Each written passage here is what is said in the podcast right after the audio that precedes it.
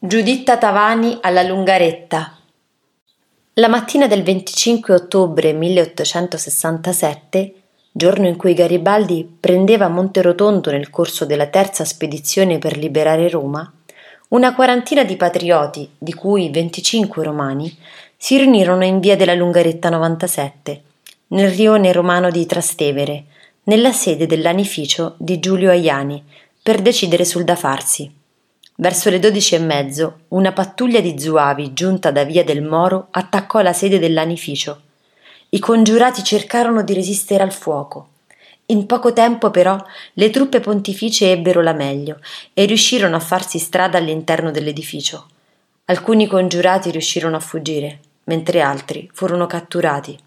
Sotto il fuoco rimasero uccise nove persone, tra cui Giuditta Tavani Arquati, incinta del quarto figlio, il marito e il loro giovane figlio.